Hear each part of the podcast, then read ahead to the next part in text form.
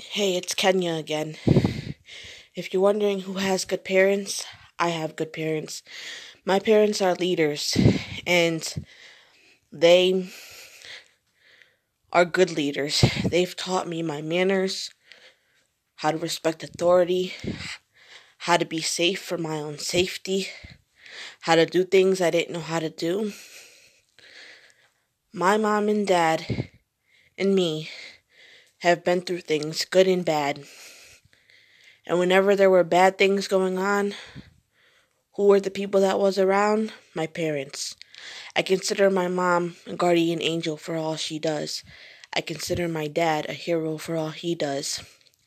Whenever I'm wrong or make mistakes or lie, my parents continuously love me unconditionally. Not all parents can do that.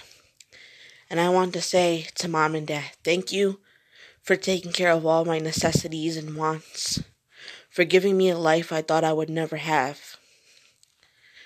They adopted me when I was young, but they treated me as if I was their own. I have a beautiful life and a beautiful family, and I have people that will support me, my parents. I love them and thank them very much for everything they've done.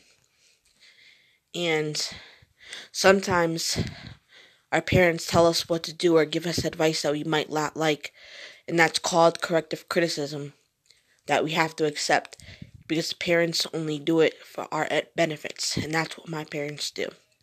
So I just want to say I love you and thank you. Thank you for forgiving me, protecting me, loving me, feeding me, helping me, and so much more. I cherish my parents with all my heart.